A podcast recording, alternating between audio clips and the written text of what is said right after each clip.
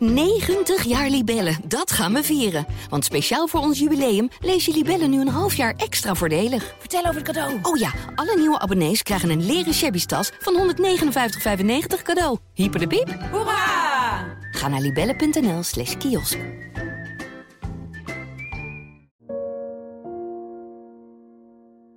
Dit is een verhaal over 270 brieven. En niet zomaar brieven, maar liefdesbrieven. Liefdesbrieven van een eenzame oorlogsmisdadiger die na de Tweede Wereldoorlog zat te verpieteren in verschillende Nederlandse gevangenissen. Ze kwamen drie jaar geleden op mijn pad. Zomaar bij toeval, na een terloopse vraag. En ze lieten me niet meer los. Ik moest er meer van weten en nog meer, steeds meer. Ik las ze, ik deed onderzoek, ik ging op reis en dit is het resultaat. Je gaat luisteren naar Liefdesbrieven van een kampbeul. Mijn naam is Rick Kuiper. Ik schreef dit verhaal voor de Volkskrant. Het gaat over de beruchte SS'er Willem van der Neut, die als bewaker in kamp Amersfoort werkte. En het gaat over zijn zoon, Fokko Detmer, die zijn vader nauwelijks gekend heeft, maar zijn hele leven worstelde met diens daden. Het is een verhaal over goed en kwaad, over de liefde en hoe onzeker die soms kan zijn. Over gruweldaden van heel gewone mensen. Een verhaal over vroeger, met lessen voor nu. Liefdesbrieven van een kampbeul wordt voorgelezen door Gijs Scholte van Aaschat. In zes afleveringen van ongeveer een half uur. Je kunt het verhaal ook lezen op www.volkskrant.nl/slash liefdesbrieven.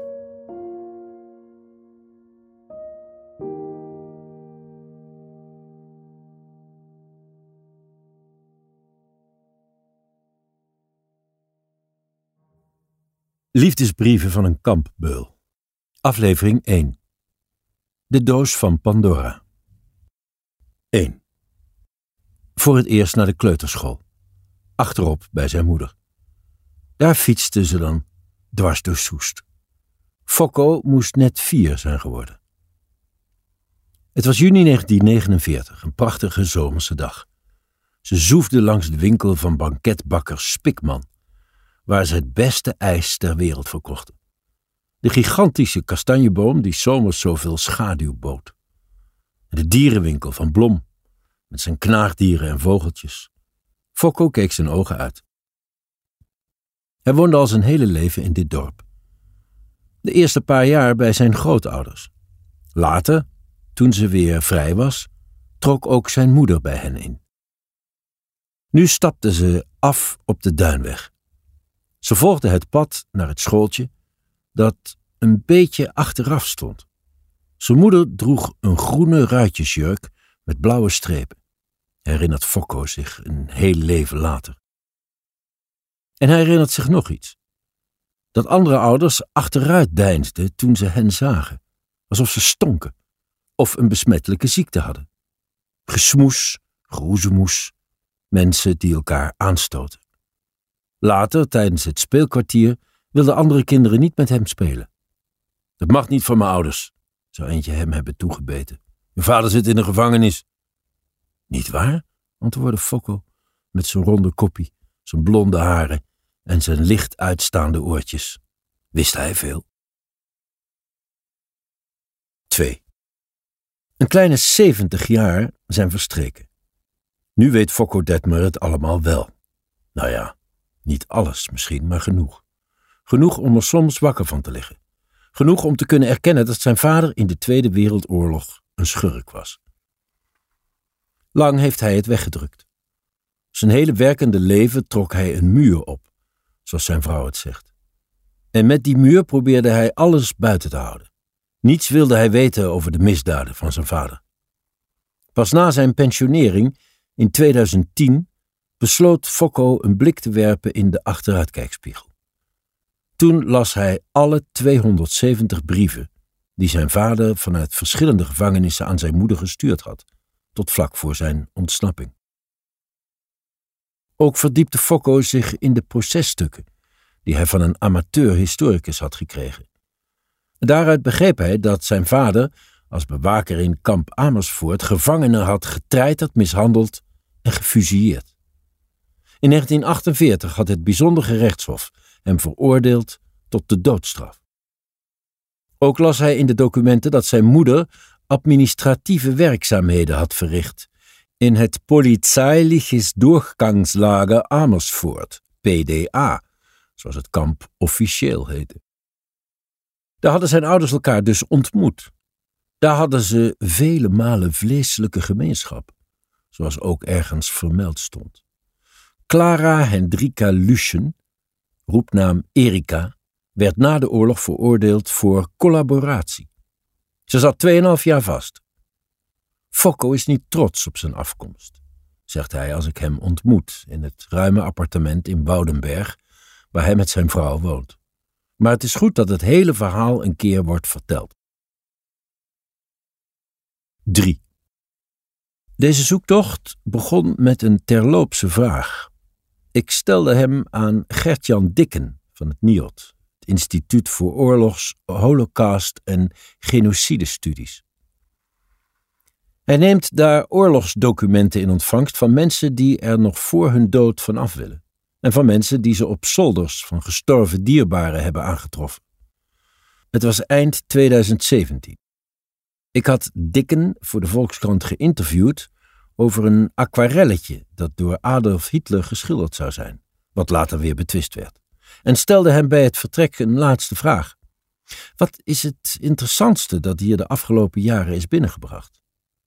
Over het antwoord hoefde hij niet lang na te denken. De liefdesbrieven, zei hij. De liefdesbrieven van een kampbeul. Of hij het precies zo zei, zo kernachtig, dat weet ik niet zeker. Ik heb geen aantekeningen van dat gesprek gemaakt. Wat ik wel weet, is dat ik direct gefascineerd was door het contrast. Waar kwamen de uitersten van goed en kwaad dichter bij elkaar dan in die paar woorden? Zonder ook maar één van de brieven gelezen te hebben, wist ik dat ik een verhaal op het spoor was. En dus vroeg ik Dikke niet lang daarna of hij me in contact kon brengen met de zoon van de kampbeul, die de brieven aan het instituut had geschonken. Dat wilde hij. Het bleek het begin van een indrukwekkende zoektocht die me voerde naar de duisterste jaren van de Nederlandse geschiedenis, waarin duidelijk werd wie het hart op de juiste plaats had en wie viel voor de verleidingen van het kwaad. Bij die zoektocht zouden onvermijdelijke vragen opdoemen. Heeft iedereen het in zich kambeul te worden? Hoe kan een moordenaar lieve brieven schrijven? En kun je nog een normaal leven leiden nadat je mensen geëxecuteerd hebt?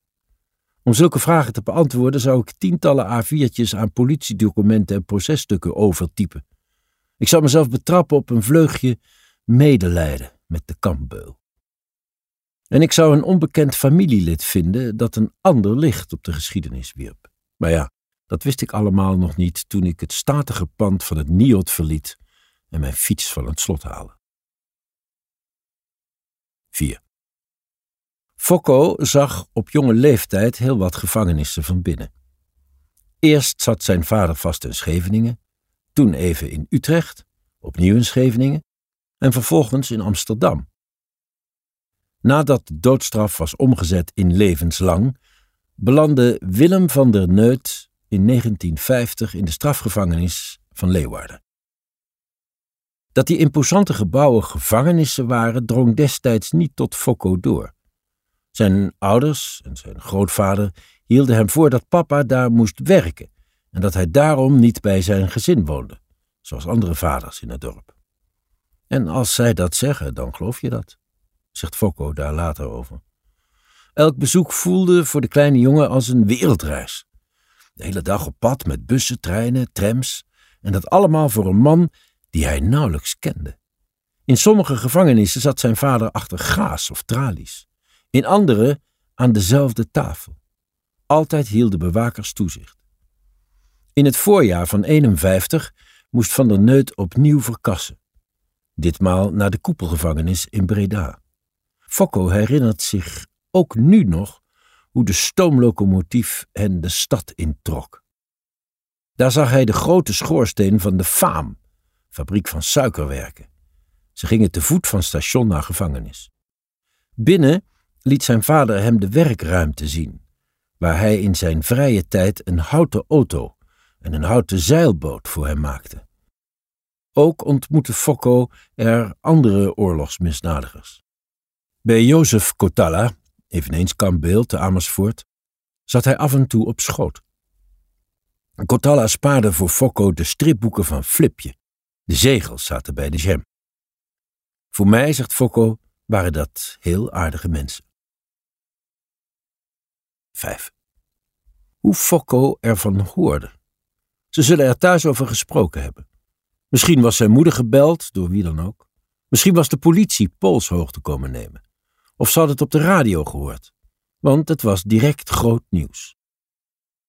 Uit de strafgevangenis in Breda zijn gisteravond zeven tot levenslang veroordeelde politieke delinquenten ontvlucht, zei de nieuwslezer op 27 december 1952. Tijdens een filmvoorstelling in het gebouw hebben zij kans gezien via het ketelhuis op het buitenterrein te komen. Drie van de gedetineerden waren te werk gesteld als stoker, waardoor zij ter plaatse goed bekend waren. In een latere nieuwsuitzending lazen ze ook de namen voor van de zeven ontsnapte mannen. De officier van justitie in Breda heeft meegedeeld dat duizend gulden beloning wordt uitgeloofd voor hen die aanwijzingen geven waardoor de mannen kunnen worden aangehouden. Willem van der Neut, geboren in Nieuwkoop op 6 januari 1919, werd als vierde genoemd. Een week of twee eerder hadden Fokko en zijn moeder hem nog bezocht.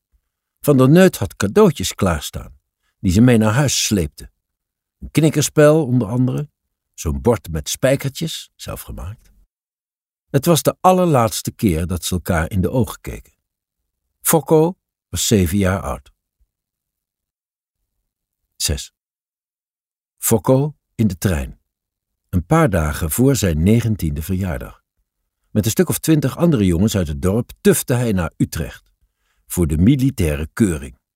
Hij was de enige van het stel die in dienst wilde. Werken bij de marine bleek hem wel wat. Die anderen, zo herinnert hij zich, werden die dag allemaal goedgekeurd. En hij?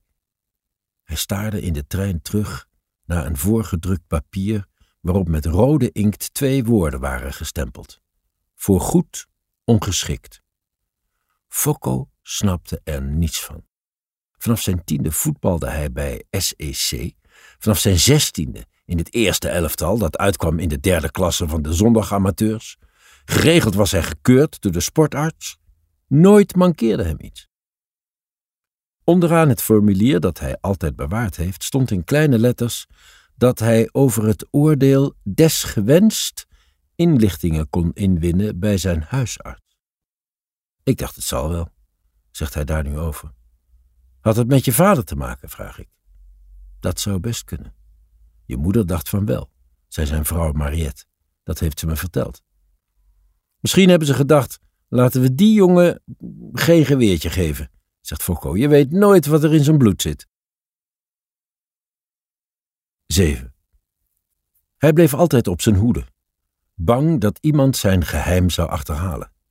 Dat iemand hem zou beoordelen op het feit dat hij de zoon van een kampbeul was. Na de ambachtschool hielp Fokko zijn grootvader in de stoffeerderij achter het huis. Totdat de overbuurman hem op een dag een baan bij zijn bouwbedrijf aanbood, waar hij 85 gulden in de week kon verdienen, met het plaatsen van kolommen en het monteren van wandelementen. In de avonduren volgde hij bijscholing, waardoor hij leerde tekenen en plannen.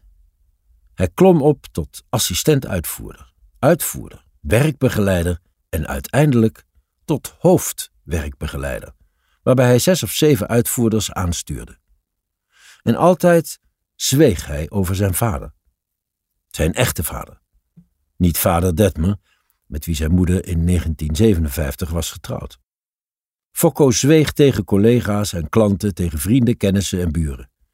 Ja, zelfs tegen Mariette, die er pas na hun huwelijk in 1969 over hoorde.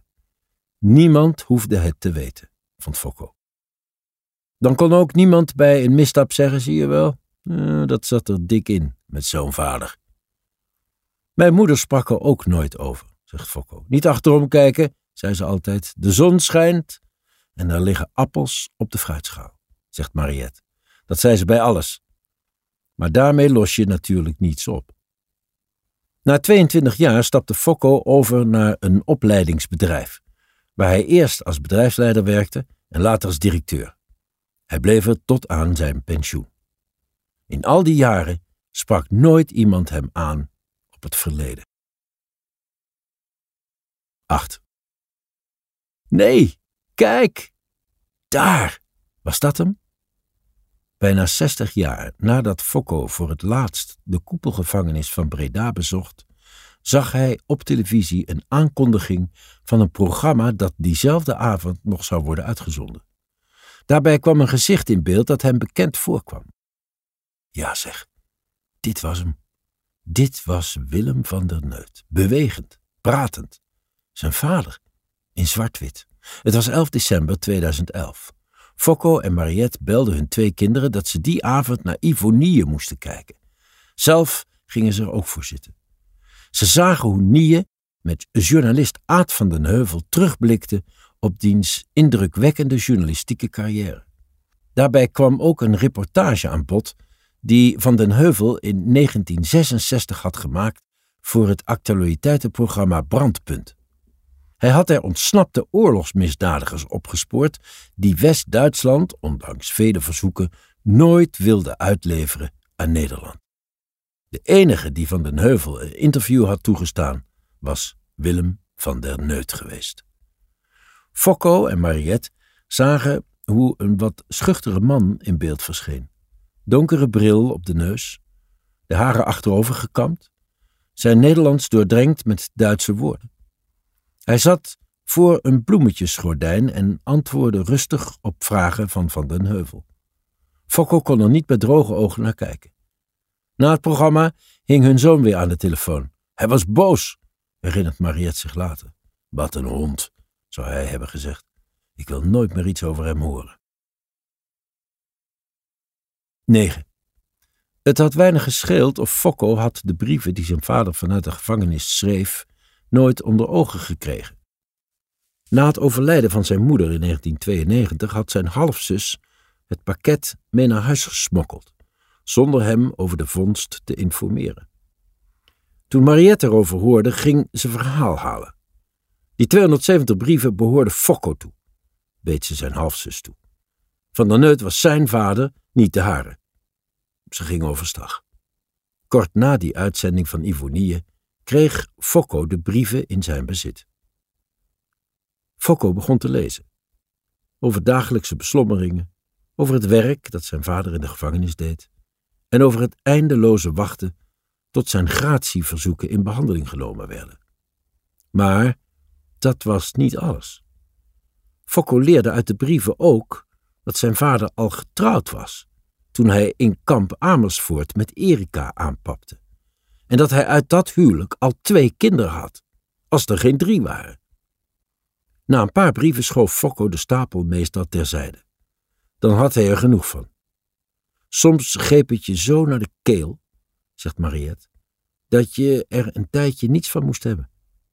Dan was ik er even klaar mee, zegt Fokko.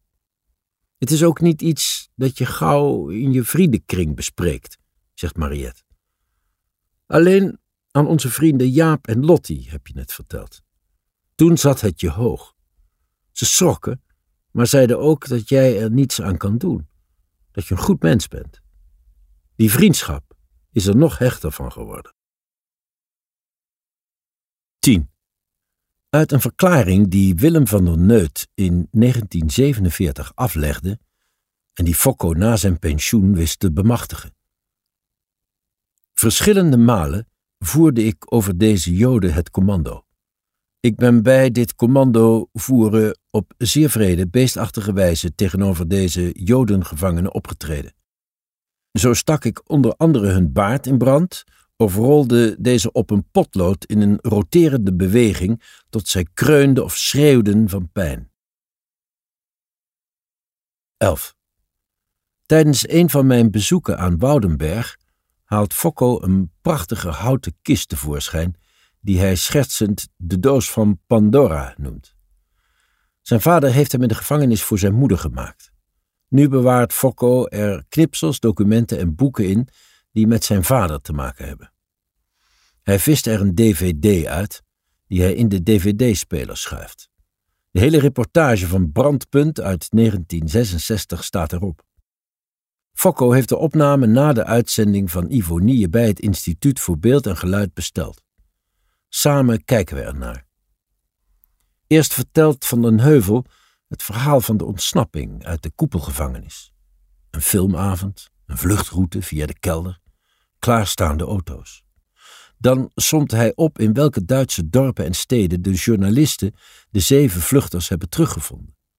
Voormalig SS'er Sander Borgers bleek veehandelaar in Leer, op nog geen 40 kilometer van het Groningse Winschoten. We zien hem een kalf naar een boerderij sleuren, handjeklap doen met een koper en twee koeien in de uiers. Zoals alle anderen is hij weinig gesteld op publiciteit, zegt Van den Heuvel in de voice-over. Hij wilde ons nog wel zeggen dat hij spijt heeft van zijn vlucht, omdat hij, bij nader inzien, een hekel aan de Duitsers heeft. Dan verschijnen de vakwerkhuizen van Oeslar in beeld, een West-Duits stadje nabij de Oost-Duitse grens. Daar woont Willem van der Neut, vertelt Van den Heuvel. Eens berucht beul van het concentratiekamp in Amersfoort, die, zoals de beschuldiging luidde, sigaretten uitdrukte op het gezicht van de gevangenen, die baarden in brand stak, ogen uitdrukte en deelnam aan vele executiepelotons. Over die gruwelijkheden stelt Van den Heuvel geen vragen. Of ze hebben de montage niet gehaald. Wel spreekt hij met Van der Neut over de plannen om de koepelgevangenis te ontvluchten en de hulp die de zeven gedetineerden daarbij kregen. Van den Heuvel, zou u terug willen naar Nederland? Van der Neut zonder een spoor van twijfel. Ja, heel graag. Maar de mogelijkheid is niet daar. Waarom wilt u terug naar Nederland? Ja, hoe zal ik het zeggen? Er is toch maar één land waar je geboren wordt. Daar wil man toch steeds weer naar terug. U hebt nog straftegoed in Nederland. Houdt u dat bezig? Oh ja, also dat hangt altijd overheen. Ik was ter dood veroordeeld. Had twee jaar in de dodencellen gezeten. Was u te zwaar gestraft? Also nach Hollandse opvatting, nee. Het enige wat ik zeggen kan is, ik was in die tijd wat jong, heb me ergens bij aangesloten, heb dat meegemaakt. Nu dat ik ouder ben, wil ik dat niet meer doen. Ik heb nu meer verstand dan vroeger, also, ja. Te zwaar, nee. De gebeurtenissen in de oorlog houden u wel bezig nog? Ja, die houden je altijd bezig. 12. Fokko. Fokkootje. Ons jongske. Van der Neut schreef in veel van zijn brieven aan Erika over hun zoon. Hoe benieuwd hij was, hoe die er nu uitzag. Dat hij een standaardje had waar hij een foto van Fokko in kon zetten. Dat hij baalde dat Fokko tijdens het bezoekuur niet op schoot kwam zitten. Het raakte Fokko toen hij die mooie woorden jaren later op zolder las. Soms wel de tranen op in zijn ogen. Fokkootje, lieve jongen, schreef Van der Neut bijvoorbeeld in 1949. Wat zou ik graag iedere dag met je ravotten en met jou en mama door de bossen wandelen. Jij op mijn schouder en mama aan mijn zij. Dan zou ik mijn geluk niet opkunnen. Een jaar later zeg ons jongske maar dat papa heel graag bij hem is en altijd naar hem verlangt, maar dat eerst het werk af moet. En dat als papa dan bij hem komt, gaat hij nooit meer bij hem vandaan. Weer een jaar later. Jongen, wat zouden we fijn met elkaar kunnen spelen. Als het gaat sneeuwen, sleeën en sneeuwballen gooien. En soms gaan wandelen en fietsen. En toch sloeg bij Fokko halverwege de stapel de twijfel toe. Want als zijn vader zo zielsveel van hem gehouden had, zoals hij keer op keer schreef, waarom had hij dan na zijn vlucht nooit meer contact opgenomen? Zeker die eerste jaren wist hij donders goed waar Fokko woonde. Het adres had hij honderden keren op de brieven vanuit de gevangenis geschreven. Waren die liefdevolle woorden in die brieven wel oprecht? Of was het toneelspel van een eenzame man? Fokko kon er slechts naar gissen. 13. Uit de verklaring die Willem van der Neut in 1947 aflegde en die Fokko na zijn pensioen wist te bemachtigen, omstreeks juni 1944 De juiste tijd kan ik niet meer herinneren, heb ik samen met de Hollandse unterchauffeur Van Doren en de Hollandse chauffeur J. Burgers, die in de garage van het PDA werkzaam was, een gevangene Leen van het Gasfriekscommando genaamd, die was ontsnapt en opnieuw binnengebracht, zwaar mishandeld. Blauwe ogen geslagen en een bloedende mond. Ik heb hier uit wraakneming gehandeld, daar hij van mijn commando was ontsnapt. 14. De duik in het koude bad der geschiedenis die Fokko na zijn pensioen durfde te nemen was pijnlijk. Maar het kon niet anders, hij moest wel. Hij wilde weten waar hij vandaan kwam.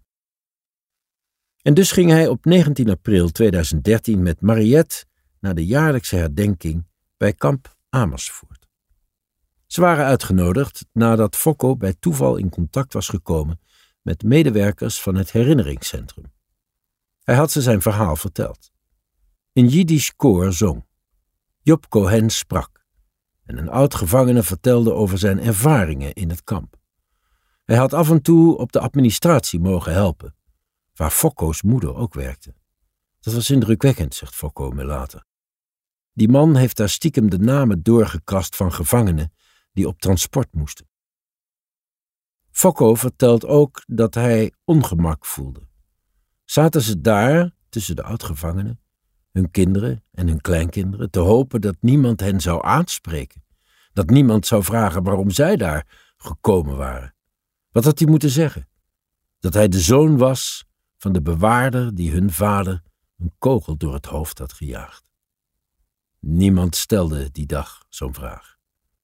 Toch lieten Fokko en Mariette later weten dat ze geen uitnodiging meer wilden ontvangen voor de jaarlijkse herdenking. Die bijeenkomst was niet voor hen bedoeld. Later bezocht Fokko samen met Mariette de Duitse militaire begraafplaats in IJsselstein, Limburg. Tussen ruim 30.000 grijze kruizen vonden ze het graf van de man naar wie hij vernoemd was. Een andere SS'er, die zijn moeder had lief gehad en die gesneuveld was bij een bombardement. Fokko Kruizen. Pogingen om te achterhalen waar zijn vader begraven was, inclusief mailtjes naar de gemeente Oeslar, mislukten. Uiteindelijk gaf hij dat op. 15. Dat was het, zegt Fokko vanuit zijn Chesterfield-bank. Het scherm springt op zwart. De uitzending van Brandpunt is voorbij. Van der Neut heeft gesproken. In de woonkamer in Boudenberg praten we na. Mariette merkt op dat Van der Neut een smalle ring droeg. Iets wat mij ook opvalt als ik de beelden later terugkijk. Een soort trouwring, zegt ze. Verder vindt ze het jammer dat Van der Neut wel zei dat hij Nederland miste, maar met geen woord repte over de kinderen die hij daar had achtergelaten. Dat had ik gehoopt. Hij draait er in het interview in ieder geval niet omheen, zegt Fokko. Hij bekent schuld. Zijn straf vindt hij terecht. Zelf verbaas ik me er vooral over hoe gewoon Van der Neut is. Hij had aardrijkskunde kunnen doseren op het gymnasium, biertjes kunnen tappen in de kantine van SEC, stukken kunnen tikken voor een landelijk dagblad. Het is lastig voor te stellen dat deze man ooit gevangenen afranselde en doodschoot. Je weet niet wat je zelf in zo'n situatie zou doen, zegt Fokko. Het was oorlog. Hij had sores aan zijn kop, met die vrouw van wie hij ging scheiden, en die kinderen. En dan vocht hij ook nog aan het Oostfront, waar twee van zijn broers sneuvelden, van wie hij er één met de darmen uit het lichaam terugvond. Dan denk ik, godverdorie, hij had ook wel wat meegemaakt. Zie je dat als verzachtende omstandigheden, vraag ik. Nee, zegt hij, dat niet. 16. Uit de verklaring die Willem van der Neut in 1947 aflegde en die Fokko na zijn pensioen wist te bemachtigen. Verder heb ik gedurende de tijd dat ik in het PDA dienst deed, acht à negen maal deelgenomen aan het fusilleren van Nederlandse gevangenen, die voor, zover mij bekend, door de Duitse bezettingsautoriteiten ter dood veroordeeld waren wegens illegale activiteit. 17. welke grote vragen hij nog heeft, vraag ik Fokko tijdens een van mijn bezoeken aan Woudenberg. Ik zou willen weten, antwoordt hij, wat voor leven hij gehad heeft. Of hij gezond is gebleven tot aan zijn dood en waarom ze niet bij elkaar zijn gekomen, hij en mijn moeder, dat is een groot mysterie. Ondertussen groeit mijn eigen fascinatie voor de slechtheid van goede mensen en de goedheid van slechte mensen. Hoe langer we erover praten, hoe meer brieven en documenten ik lees. Hoe benieuwder ook ik word naar de Duitse jaren van Van der Neut. Beterde hij zijn leven? Of was hij ook daar een bruut? Uiteindelijk komt Mariette met de oplossing. Het is 360 kilometer naar Oeslar, zegt ze van achter de computer in de woonkamer. Dat is best een keer te doen. Oh, ja, mompelt Fokko. Waarom gaan jullie er niet samen naartoe, met de auto? zegt Mariette. Jij rijdt graag, Fokko. Nou, dat is best een goed idee, zeg ik.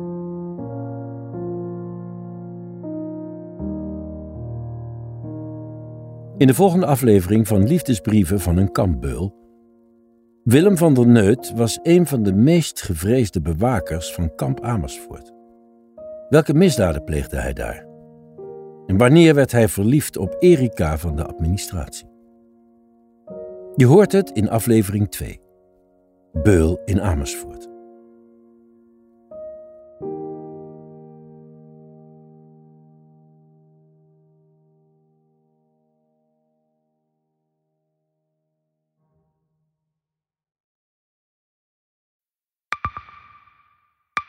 Zijn leven is overhoop gegooid. Plus dat heel veel mensen hem niet geloven. Vrienden niet, die, die denken, ja, hij is gewoon gek geworden. Hoe naar moet dat zijn? Als je vertelt over de meest indringende ervaringen uit jouw leven en niemand gelooft dat je het echt hebt meegemaakt. Ja, ik vind zelf niet dat ik het verzonnen heb, maar sommige mensen denken dat wel. Maar hoe kom je erachter of jij je doelwit bent van een geheime dienst? Ik heb ook wel eens meegemaakt dat je het idee hebt dat inlichtingdiensten in je geïnteresseerd zijn. En dan kun je wel heel veel zien, wat er misschien helemaal niet is. Als ik s'avonds nog iets ging eten, dan volgden die mensen mij naar het restaurant. En dan terug van het restaurant naar het hotel. Als zij op een gegeven moment zei, kijk maar uit, want anders word je dadelijk nog ontvoerd ook. Shit, ik moet hier weg. Dat is, dat is niet goed. Nu word ik gevolgd. Een soort Truman Show is het gewoon. Hè? Alsof dat hele straatbeeld voor jou is ingericht.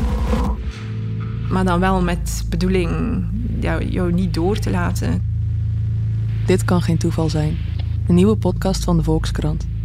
Mijn naam is Simone Eleveld en samen met Huid Modderkolk ontrafel ik een bizarre operatie van de geheime dienst. Wat het doel ook is, jij verliest het. Ik werd opgepakt, heel lang ondervraagd. Maar hoe krijg je grip in een wereld die zo onderzichtig is?